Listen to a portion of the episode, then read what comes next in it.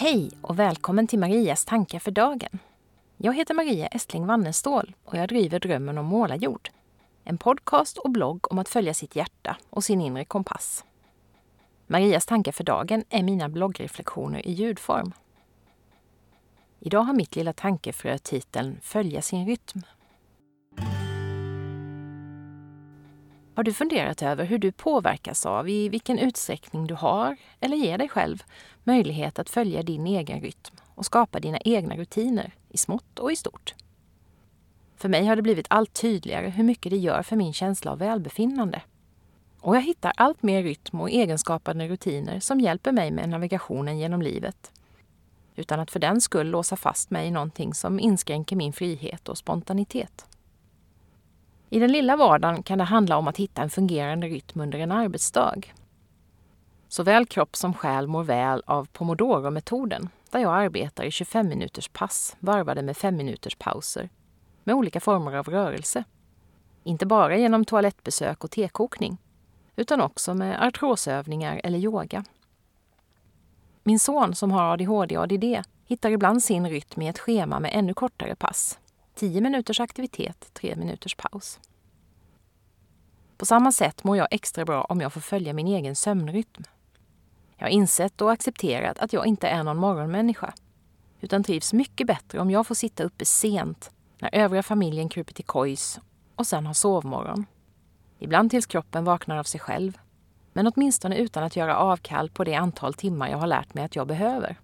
I nuläget ganska precis sju och en halv. Några dagar i veckan bryter jag min rytm och kliver upp tidigare än kroppen vill för att kunna samåka med familjen in till kontoret. Men det är definitivt inte varje arbetsdag och jag försöker verkligen att komma i säng tidigare de dagarna. Det går sådär. Oavsett tidig morgon eller inte ligger jag alltid kvar i sängen och mediterar. Somliga kanske snarare skulle kalla det att snosa, men jag är vaken och försöker i alla fall fokusera på mitt andetag. En liten stund innan jag kliver upp. En dag då jag jobbar hemma väljer jag också att, förutom att sova ut, börja dagen mjukt och stilla med ett yogapass. Och ibland också en morgonpromenad. Levande ljus, gott te och en favoritlista på Spotify, just nu med jultema. Under hela arbetsdagen ingår i rutinen. Oavsett om jag jobbar hemifrån eller på kontoret. Vardagskvällarna har på sistone också fått en tydlig rytm. Där vi vanligtvis äter middag vid sjutiden och jag sen ägnar några timmar åt de yngsta barnen. Ett i taget. Ofta genom att se på film eller en tv-serie vi gillar. Ibland spela spel eller läsa. Därefter är det ofta relationstid med min man. Ett område som annars har varit eftersatt i många år. Vilket kan innebära en tv-serie eller film som vi båda, men inte barnen, gillar. Eller en stund med goda samtal i utomhusbadet. Det där som jag har bloggat om att jag har en sån hatkärlek till. Även om det ibland blir sent ser jag så gott som alltid till att få till en stund för mig själv också innan jag släcker lampan. Det innebär tacksamhetsdagboken, meditation och bokläsning. Och ibland ett yogapass om jag inte har morgonyogat. Ofta efter en stunds bokskrivande eller annat mysjobb, om det är det min själ just då behöver för att somna gott.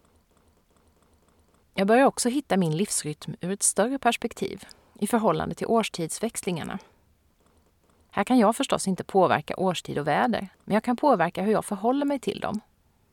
Ju äldre jag blir, desto mer har jag kommit att uppskatta alla årstider och hitta skönheten i en grådisig novemberdag nästan lika lätt som en solig majdag. Jag mår gott av att stänga trädgården och gå i odlaride på senhösten. Provade först att inspireras av min poddgäst Sara Bäckmos vinterodlande men kände snart att det inte alls stämmer överens med min rytm. Jag behöver vilan. Att under några månader varje år krypa in under en filt framför brasan inomhus och så prioritera skogen framför trädgården när jag väl är ute.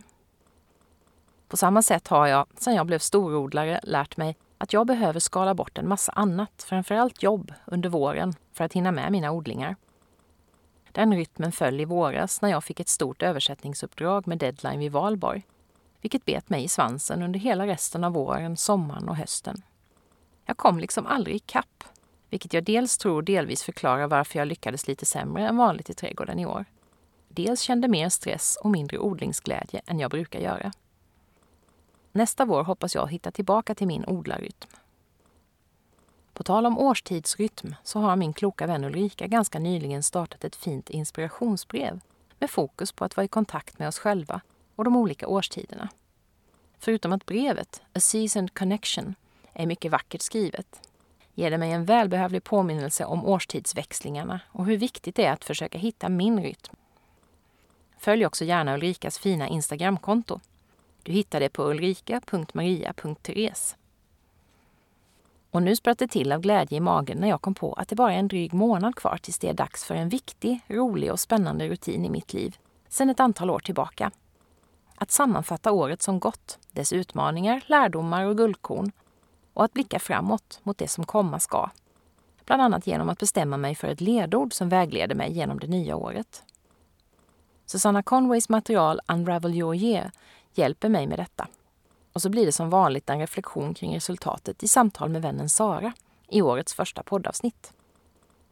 Ett av mina senaste drömkorn är förresten just ett sådant poddsamtal. Det allra första nyårsavsnittet för fem år sedan. Hur har du det med din rytm i smått och stort? Vet du vilken rytm och vilka rutiner du mår bra av? Och finns det förutsättningar i ditt liv för att ge dig detta? Om inte, vad skulle behöva förändras? Du har väl inte missat att Drömmen om målarjord fyller fem år i höst? Det ska vi fira med en härlig digital poddfest till förmån för Musikhjälpen den 17 december. Det blir incheckning med alla poddlyssnare, livepodd och en flashmob där vi alla ringer in och skänker pengar samtidigt. I år är Musikhjälpens tema Ingen människa ska lämnas utan vård. Mycket passande med tanke på coronaåret 2020.